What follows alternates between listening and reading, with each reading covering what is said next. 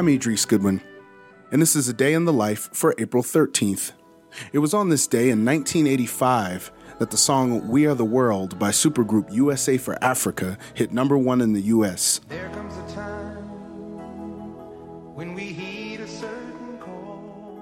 Inspired by UK supergroup Band Aid and their charity song, Do They Know It's Christmas, We Are the World brought together 44 musicians to create a record whose proceeds would go towards fighting famine in Ethiopia. Initially conceived by activist singer and actor Harry Belafonte, after hearing the Band Aid song, We Are the World was written by Michael Jackson and Lionel Richie, produced and composed by the great Quincy Jones. It featured a who's who in music across genre.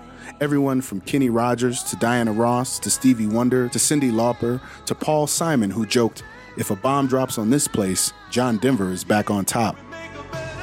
Obviously, one assumes the USA and USA for Africa stands for United States of America, but two of the singers hailed from other countries Dan Aykroyd from Canada and Ireland's Bob Geldof, who wrote Do They Know It's Christmas?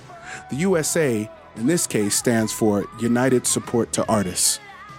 It is the first single to ever be certified multi platinum, and it raised over $60 million in humanitarian aid to Africa. And the rest, as they say, is history.